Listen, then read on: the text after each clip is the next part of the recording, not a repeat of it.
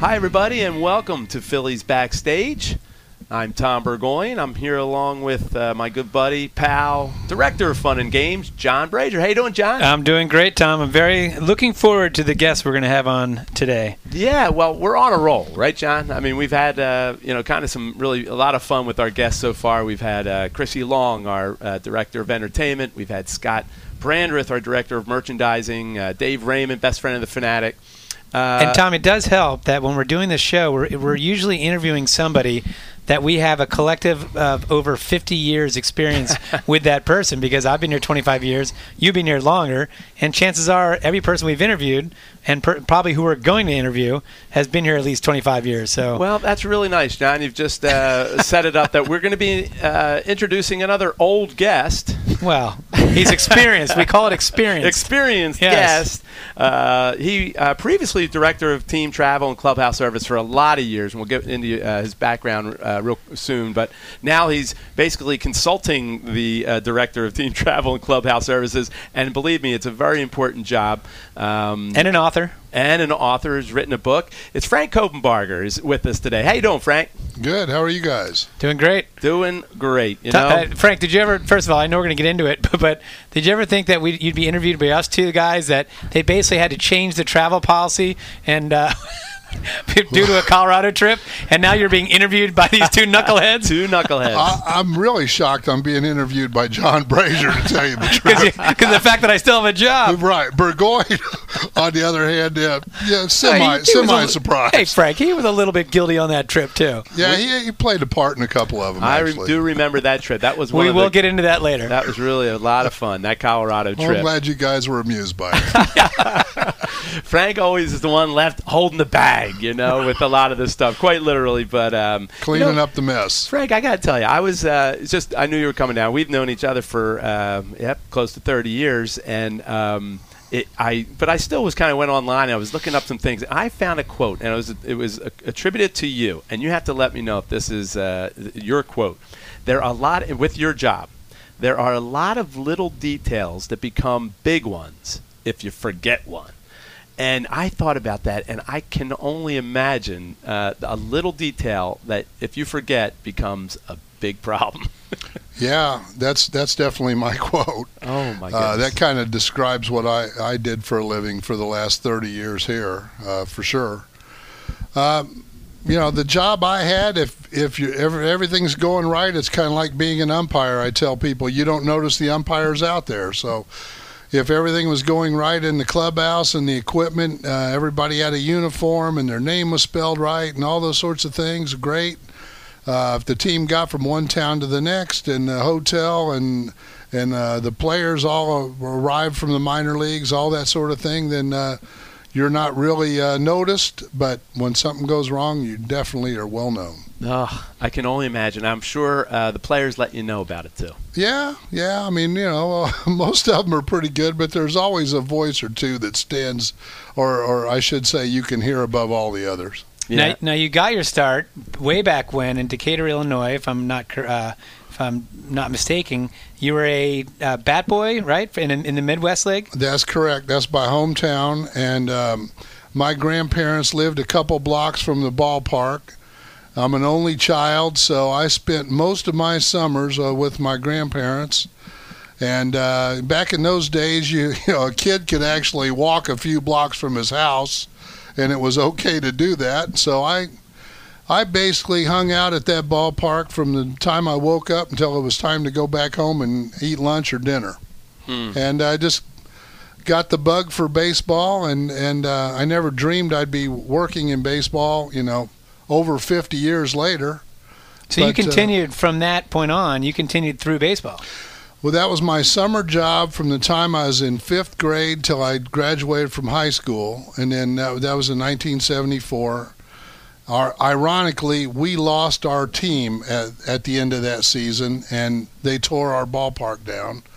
I was starting in college and never thought about doing baseball for a living, and a couple years into my college uh, career, due to my great grade point average, I started thinking about doing other things besides being a student. So I realized how much I missed baseball, and I, I decided I was going to find a way to get back in. So uh, that was in 1977. So every year since 1967, except for the year 75 and 76, I've had some job in professional baseball. Wow, that that is awesome. You start uh, the Cardinals. Was that your first big league uh, team in '81? First big league team was in '81. The uh, I got lucky. I, I, worked a couple years in the Angels minor leagues uh, in '77 and '78, and then a guy that was one of our coaches on the 08 team, Jimmy Williams, was a manager in the Angels minor leagues, and he was let go and immediately hired as the manager in Springfield, Illinois, which was about 30 miles from my hometown. And they were starting up a franchise there. They they didn't even have a clubhouse, but they were looking for someone to take care of the equipment in the clubhouse. So I got a job with them, and uh, I got to meet some people that uh, that had a lot of influence on, on my life, and one of them has a lot a lot to do with the Phillies Lee Thomas was the minor. Actually, when I met Lee, he was the traveling secretary of the Cardinals. Then he became the minor league director, and we got to know each other pretty well. And he was always coming to Springfield to check on the AAA guys. Got to know him, and um, then he became the Phillies general manager in the middle of the '88 season. And a few months later, he called me and offered me a job here as the equipment manager. So packed up and moved to Philly. And then tell the listeners what exactly is equipment manager. What what are the roles for that job? Well, equipment manager uh, basically operates and manages the clubhouse, which is in baseball they call it a clubhouse. Every other sport is a locker room. It's a it's a room. It's kind of like part-time lounge, locker area, dressing area. Uh, my job was to not only manage that room but to also order every piece of equipment needed to play baseball, whether it's uh, under the uniform, the uniform itself, bats, balls, helmets, hats, travel bags, and then to make sure that that was kept up with all year long and taken from one city to the next, pack and unpack. Uh, yeah, quite a job actually baseballs, gum, sunflower seeds, Gatorade cups, uh, you name it. Right? Everything. All those small details. Yeah. You're right. Now, you said it's almost like being an umpire or like an offensive lineman that you only notice them when something goes wrong. So, like, I'm sure that equipment's been delivered to the wrong uh, ballpark, maybe, or the equipment's been delivered to the wrong hotel, or you know, there there's got to be some mishaps down the road when it, that it doesn't go so smooth. Not under Frank, John. Well, Come on. Well, there's well, had to be a couple, just one or two. Well, well, fortunately, we got the equipment to every city, but there there are times when things would come in that. Uh, uh, weren't correct. For instance, one day Terry Mulholland, when he was pitching for us, came up and said, uh, "I don't know if you noticed, but my name's misspelled on my jersey." That's oh. pretty embarrassing. So, So obviously we, we fixed that right away. But uh, those those kinds of things happen, and uh, you try to minimize them. You know, my my big deal was if we could get the player out on the field with his name and number, no matter how little notice it might have been, sometimes just a few minutes, then everything else could be taken care of. We could borrow shoes, we could borrow a glove, we could borrow a bat, but it's pretty hard to borrow a jersey with somebody else's name. So well, I'll tell you, I'll tell you a story where Frank. This will show that Frank has the ultimate respect amongst the players, in the sense that this is back in uh, probably 1995. Ricky Bottalico was uh, was our closer, um, I believe that around that time, yep. 96. Um, he would Ricky would always uh, he's he's got a lot of energy. So the the clubhouse itself couldn't contain Ricky Bottalico. So our offices were on the same service level as the clubhouse. So Ricky in his full uniform an hour before the game would come into our offices and mess around. Everyone had little bobblehead dolls, or I used to play hockey across the street at the Wells Fargo Center. So I used to keep my, I can't believe I did this. I kept my hockey bag and sticks. And that hockey bag, I mean, you think the Phanatic stinks? That hockey bag is almost worse than the Phanatic. But I kept it right up. So he used to always come to my cubicle area and we'd play hockey. Everyone's working. We'd, we'd you know, have find a uh, hallway down the clubhouse and, and we'd have a Mylec ball, you know, the round ball. And one person played goalie and the other person would shoot. Well, Ricky again is in full uniform, like nice crisp white uniform, hour before the game, and it was my turn to shoot. So I took a snapshot.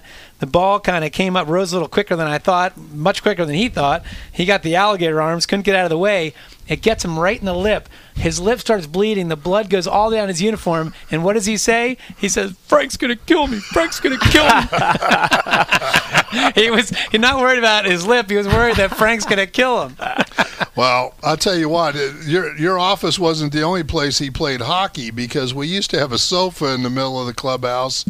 And one day when he was working on his slap shot, he had he happened to put the puck through the back of the sofa and put a gaping hole in it. I remember not being too happy with him that day. Well, and that's uh, you know Ricky in '95. But Frank, when I think of uh, some of the experiences you've had, uh, and I always go back to '93, and I guess I wrote a book about that uh, that team and uh, interviewed all the players except for about two or three guys we couldn't find, but.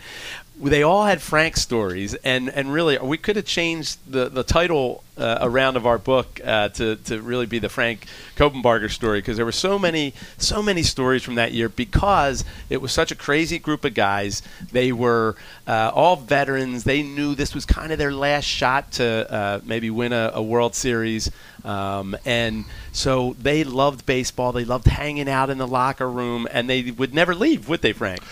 No, they definitely didn't leave. In fact, uh, it got to be so late at night and for a long period of time that I remember I finally went to Lee Thomas and said, "We we have to do something here because at the vet you had to lock the door with a key, and then we had a chain and a padlock to like."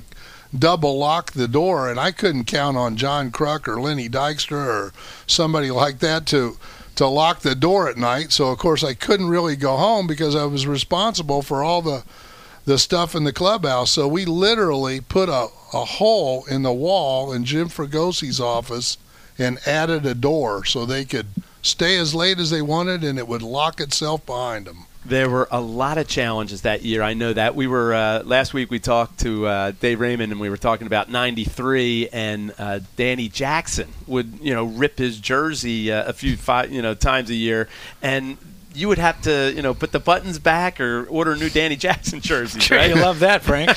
well, back then there weren't ordering too many jerseys. We I was in the back room sewing the buttons on the next day. That's for sure. That's what was happening. But a lot of stuff, a lot of crazy things, and uh, that was sure an uh, interesting group that uh, the city definitely relates to. Yeah, and you know, you talk about the little details and maybe some of the demands the players might have. Now that year, I, I remember, you know, uh, they, they would say Kruk would just. He, he was a slob, basically, right? And uh, you, you had to clean up after him quite a bit. Uh, no doubt. He he would literally roll out of bed and come in here and uh, then have somebody go get him a cheesesteak about two feet long, pretty much every day. And we didn't have quite as much food then as they have in the clubhouse now, but uh, it wouldn't have mattered. He was a junk food guy. He liked all that. But So he, obviously, there's no nutritionists in 1993. No, no. Organic food didn't make it into the None of that. They would- they would have probably beat the person up at the door and, and thrown the food in the dumpster or something, knowing those guys. And but- some of the, you know, the superstitions. Well, I was going to say with Lenny, like Lenny especially, right? Like, did you have to get like bats changed out and other things because of maybe if he was in a hitting slump? We could be here all day talking about Lenny Dykstra, but there are a few um, a few stories about him. One time he he he ordered more bats than any any guy by far, and uh, one time two dozen bats came in that didn't have his signature on them. It was just printed on there, Lenny Dykstra. But the bats were outstanding wood, great grain on them and everything. He wouldn't he wouldn't even use them for batting practice. No, I can't do it. Can't use them. You know, well, just throw them away or give them away or whatever. I'm like, no, you know, we'll we'll get you to sign them and use them for charity or something. We're not going to throw them away, but but he would uh, literally wear a pair of batting gloves for every at bat. And at the time, the company he was with they had all different color combinations like red and white and all red and red and gray and red and blue. So you had to be stocked up. If we went on the road, we would have to. I would have a trunk, and there would be one drawer in the trunk for batting gloves for the whole team, and one drawer of batting gloves for Lenny. And I can't tell you how many times that he'd go like three for four, and the next day he'd walk in and he'd just look at me and say, red and blue, dude, as if I didn't think about it all night long. Right. Knowing that he got three hits wearing red batting gloves with blue trim, and and I'd, I'd see Daulton like fixing his socks or something. He'd look up and he'd go, "Let me guess, red and blue." Even the players were on it. You know, they do. Um, you know, a lot of people ask me, uh, especially when you give them a tour of the clubhouse, um, who are you responsible for putting people uh, with you know players next to each other, their clubhouse, their lockers next to each other? Like I know '93, everyone obviously Macho Row, and you had you know Dutch had the corner locker. Then I think there's an empty stall. How does how does the order of, of lockers work? Well, it's it's kind of a seniority thing. I mean, obviously, when we moved over here, you know, guys that were with, uh, uh, you know, with us at the vet, then we let them choose their locker first. You know, the the, the holdover players, but typically seniority, and then there's some adjustment, you know, by the players if they want a certain guy over there, or if we pick up a guy in a trade and they want to make him next to them, or you know that kind of thing. You know, that's that's how you do it. Yeah, well, you know what? We're going to take a little break, Frank. We're going to come back. We're going to ask you some more questions. I know uniform numbers and guys who trade for uniform numbers and uh, uh, some other things that uh, we can bring up. And I think we'll uh, have to talk John- about that Colorado trip. Yeah, the Colorado trip, and there might be some trivia for you too, Frank. John has uh, been been questioning all our guests, and, uh, and I'll, I'll and make it. E- I'll make it them. easier than Dave Raymond's Yeah, quiz. Dave Raymond last week didn't do so well. All right, well, I'll do my best. But we'll take a little break. We'll be right back right after this. Toyota brings you the Rhys Hoskins starting lineup collectible figure, free to all kids 14 and under. Sunday, May 27th at 1:35 against the Toronto Blue Jays. Order tickets now at phillies.com.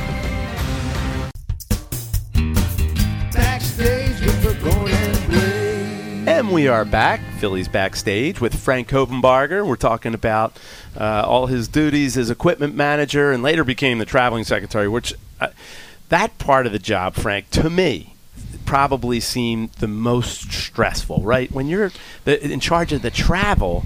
You're now talking about I'm hoping that the planes are on time. I'm hoping the buses are there when we get there. And I hope when we get to the hotel room at 3 o'clock in the morning, we have all the rooms so we can get these guys in.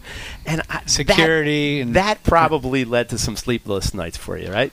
Oh yeah, my my uh, the one thing that used to wake me up in the middle of the night was I'd get this nightmare that I had left all the meal money back in Philadelphia. And I'd wake up and I'd be in my bed in New Jersey. We weren't even on the road. That would be a little detail that would be a big problem if you left the meal money I back at used to leave signs all over my briefcase and my desk and computer and everything to make sure I didn't forget it. Thankfully, I never did.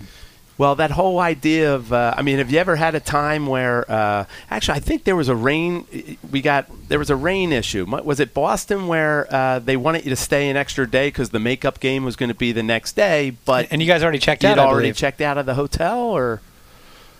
Oh well, we had a couple of those. We Yeah. we played yeah we played a game on a Sunday in Boston, and um, I don't know. I'd say it was about eleven thirty in the morning.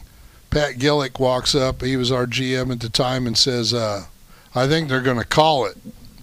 And uh, I I would have loved to have seen the look on my face because there was all the luggage had already been loaded at you know we checked out all the rooms all the luggage had been loaded on a truck and sure enough about 10 minutes later they called it so now all the guys are getting ready to get in the shower and they're like what do we do and i didn't have an answer for him.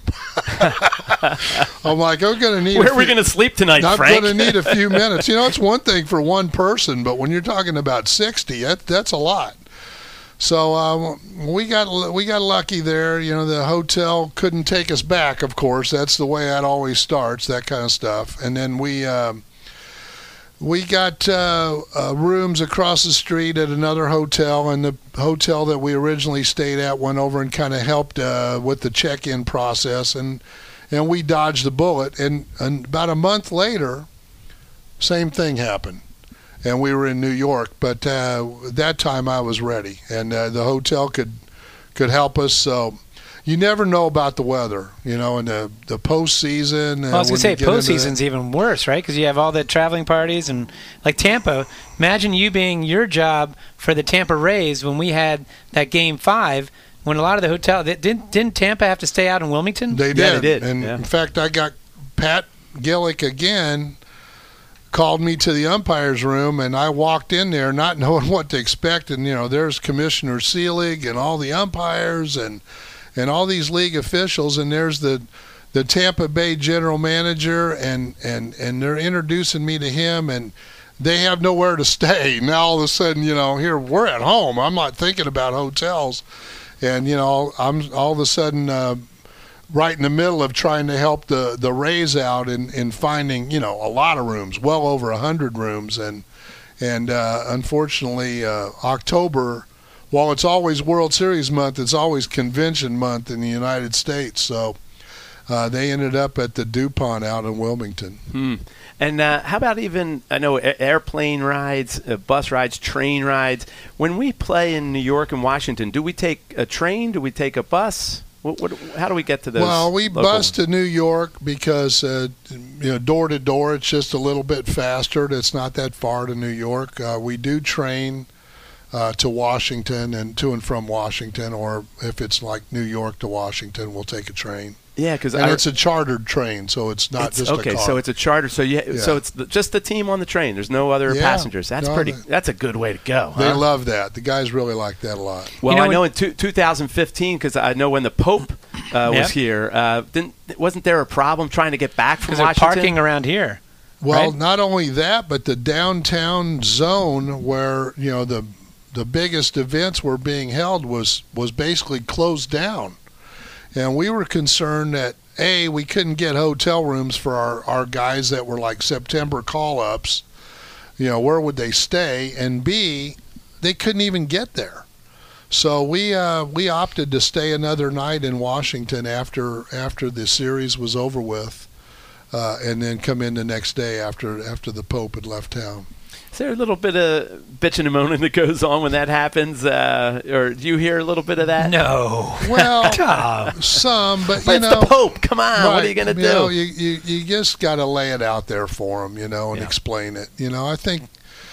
I think the hardest stuff is the postseason because it's uncertain. You don't know when you're leaving, and and and maybe not even where you're going. Like for somebody like me, you know, I think back to 08. You know, we knew we were going to be in the World Series, but we didn't know where the World Series was Mm. going to start. Okay, well, I gave two itineraries out. One if it was Boston, and one if it was Tampa. And you know, I was sitting at home watching the the Rays and the Red Sox. I got two huge stacks of paper on my coffee table, and I'm I'm literally on the phone like every other inning. You know, the score changes. Well, you know, checking on the bus in Boston or the, you know, the the truck in Tampa. Did that game go seven, uh, or that series It go went- seven? yeah, it oh, did. so it was the game seven. Yeah. Okay. So you know, it's when it was finally over. It, I was glad I could just throw one big stack of paper away. It was like the weight of the world Yeah. off. Well, know. I remember uh, we went down. You know, the, we chartered the plane uh, with all the employees, and I remember sitting on the beach in Clearwater with all our employees, which was so cool. You know, everybody. Uh, some some of our employees had never been down there. Were like, you know, we could be in Boston right now, where it's about 25 degrees, or you know, we're here in beautiful Clearwater and it's about 80 degrees. I think Yeah. most of us were rooting for Tampa at that point. yeah, Definitely. yeah, we were. Now, Frank, what happens when when uh, some employees uh, get in a little trouble on, on some of your road trips? Uh, well, Colorado. well, what what would happen then is uh, I would, in fact, that particular trip. Well, Open uh, up the back door of the plane, John, and out you go. Well, We might as well just tell this. Should we tell the story, Frank? You want me to? You want me to Yeah, you lead can, us into it? You can tell your version, and I'll tell the truth. All right. Well, we're, we're not going to tell Debbie Nocito's version because we all know that's a falsehood. But Frank, if, if now Frank, I think you didn't talk to me for five years, so I'm glad you're come on the show today. I'm I'm glad I'm glad time has healed all wounds because this is probably uh, 1990. What what, what year? Six this? or seven? It was one of the, it was, it was one of the first Francona was the manager, so Francona's- it's probably the late 90s. late '90s. All right, so 97, 98, the team had lost probably nine games in a row, so it's not going well. Terry Francona is the manager. We go out to Colorado. It's one of the first years of of Coors Field, and uh, the the there's plane delay. The, on the flight out there, we sat on the runway for three hours, and so we already when we got in, the game was already canceled first game was canceled. So we had to have a day-night doubleheader because again, this is this is all kind of new in baseball because with the new stadiums, you had to have a day-night. You couldn't have your traditional doubleheader because you're just going to lose revenue. You can sell out two separate games. So the players agreed to a day-night doubleheader that the first game is going to start at 12, which means the players would have to get to the game at what, like eight o'clock in the morning, right? Eight or nine, Right? yeah. Yeah.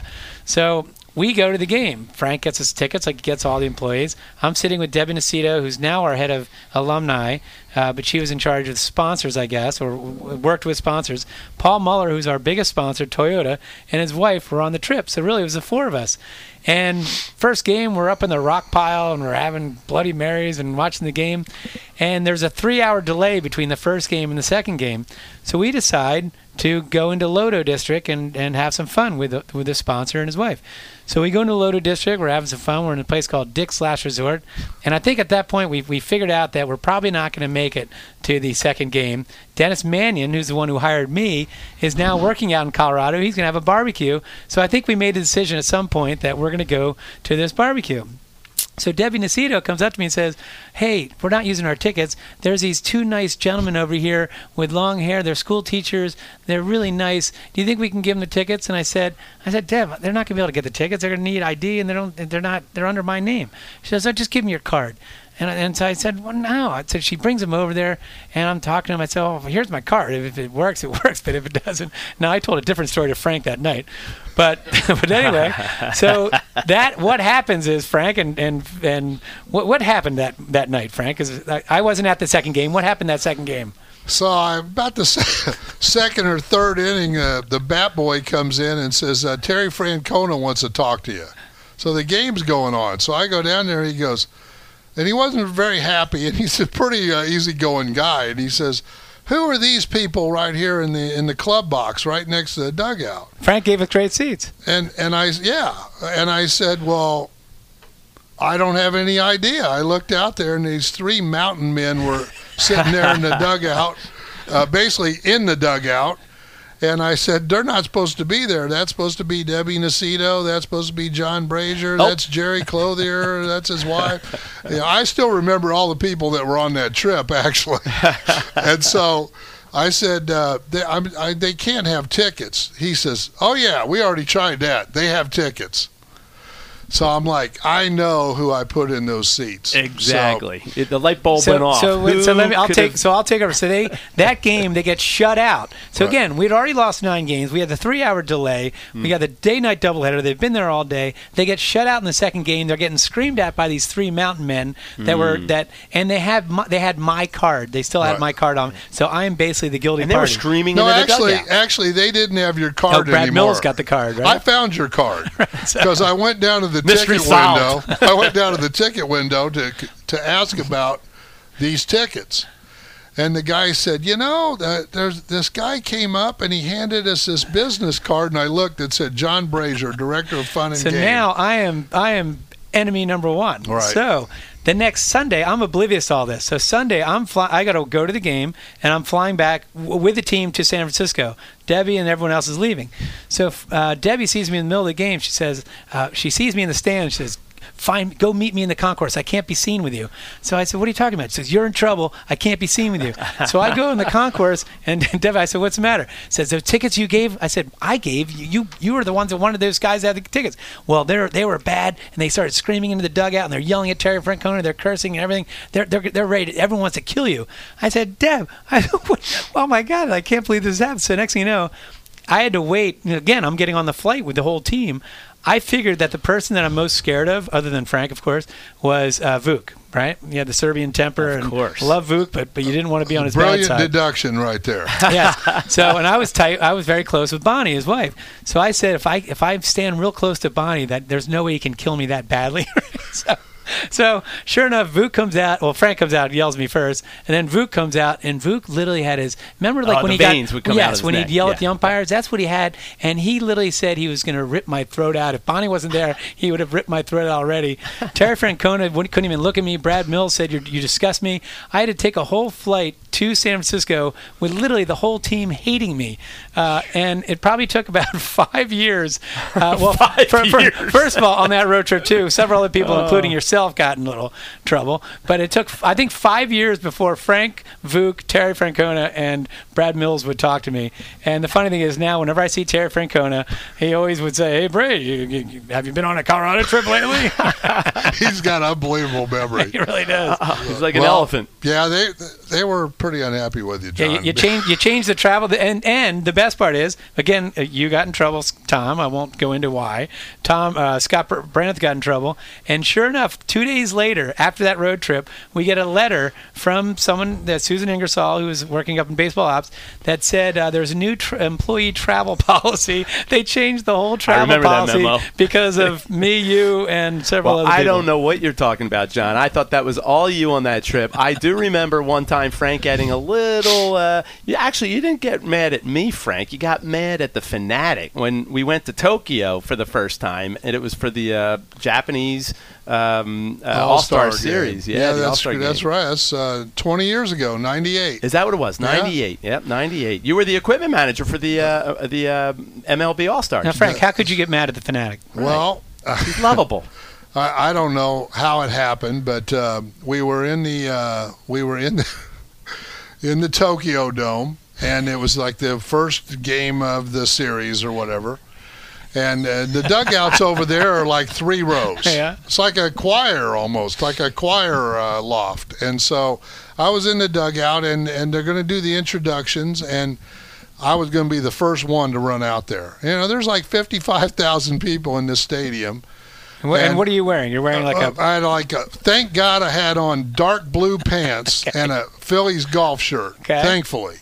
all right. So, the, normally here in the United States, they do the introductions down the third base line, the first base line. Well, in in Japan, the first guy goes out to second base, and they start working their way to the foul line. So, you know, we were the visiting team, so we were first. I was the first person out on the field.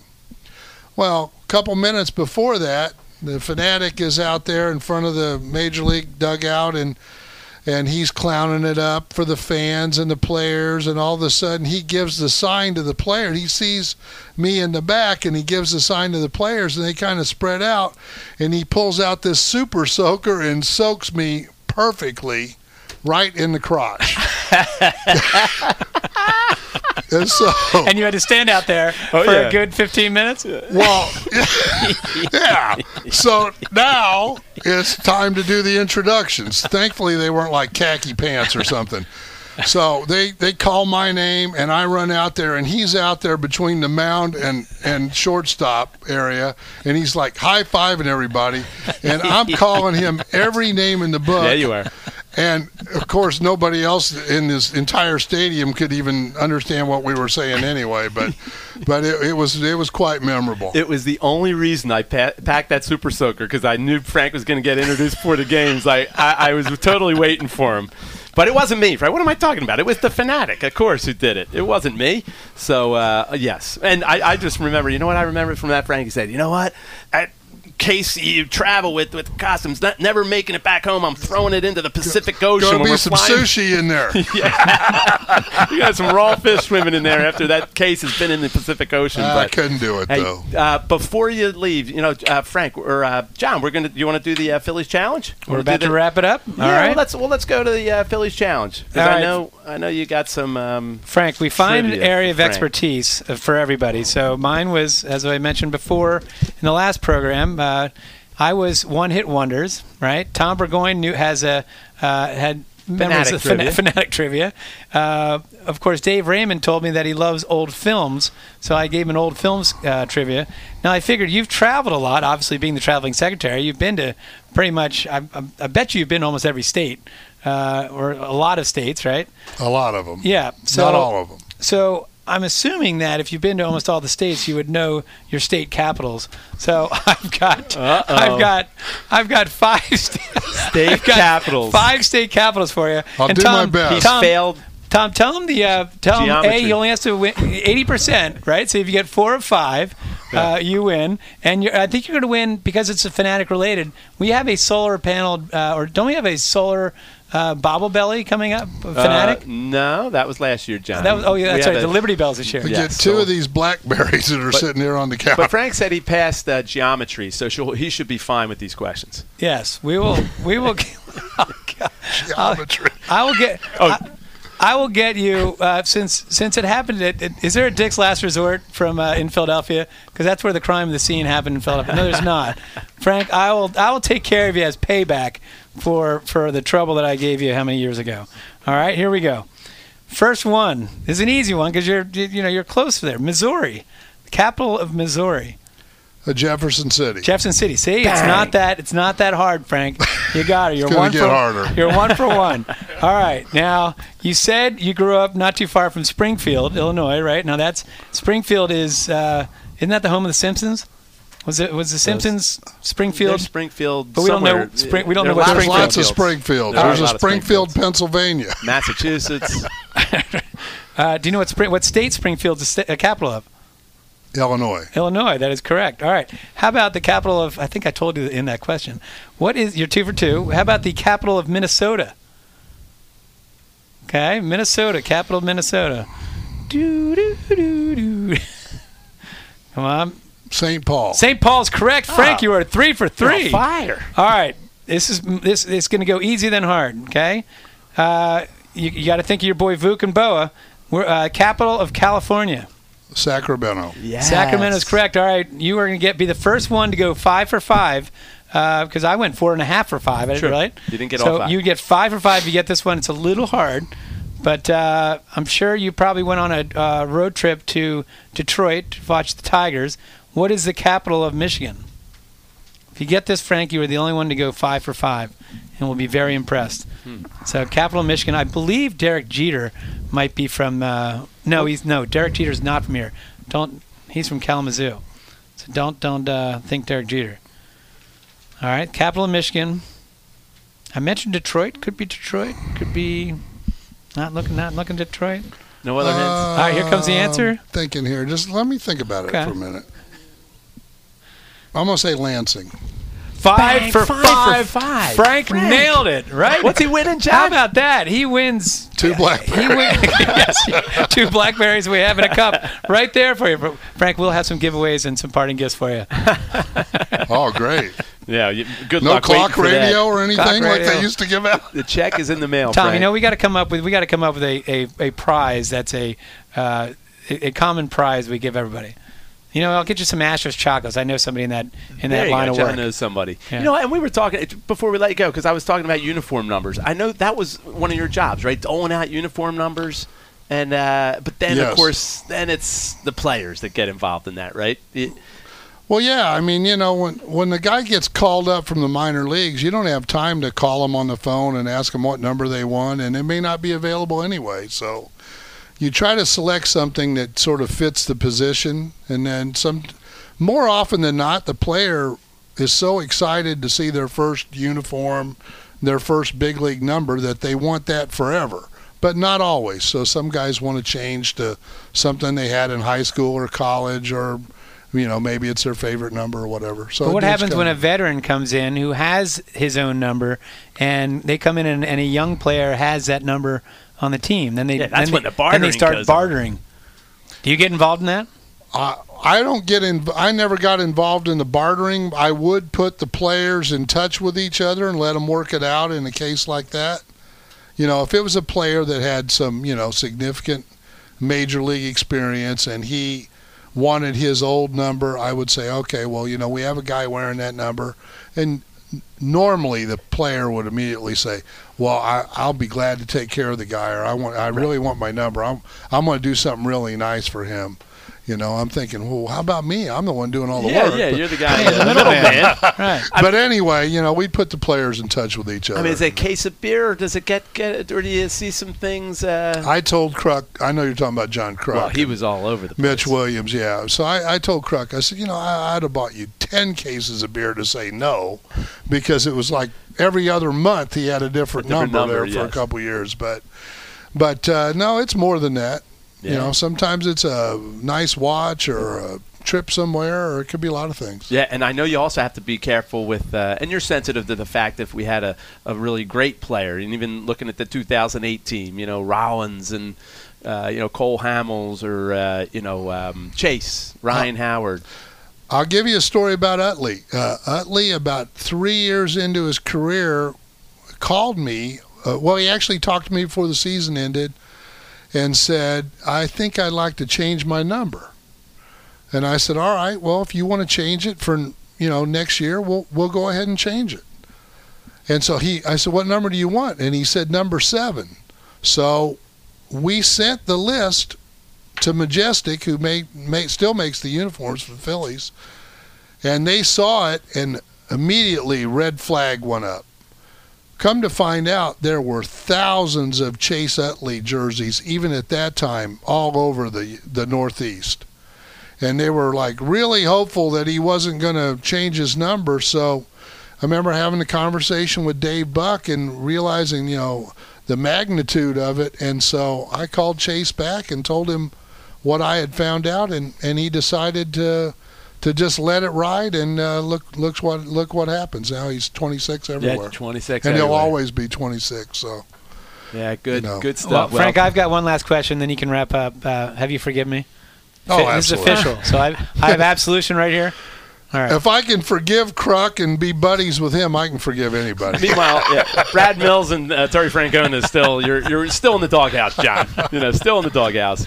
Hey Frank, this has been fun. Uh, thanks so much for being here. It's it's always great uh, walking down memory lane with you. Uh, so glad uh, you know. Hopefully, you don't have quite as much stress now. That um, Very little. Jameson Hall. We have to give a shout out to Yeah. Jameson, who's uh, kind of taken over a lot of your responsibilities. But uh, I know he relies on you every day, and uh, you know all the advice that you give him. Well, he's a very respectful person, great guy. He's going to do a great job. Uh, you know, it's just it's a lot to learn in a short period of time, and you know, a lot of the job is just experiencing bad things and good things. And trying to figure out how to do it. He's going to do he's going to do just fine. Yeah, no doubt. I got a great job. I can just kind of suggest things to him, and then he has to go do them. So Sucker. it's it's way easier. Uh, all good, Frank. Thanks again for being All right. here. Thanks, Frank. All right, John, Thanks, uh, we're going to sign off, and uh, I guess we're going to be back next week uh, with another edition of Phillies Backstage. All right. Thanks, Tom. All right, thanks, and we'll see everybody at the ballpark.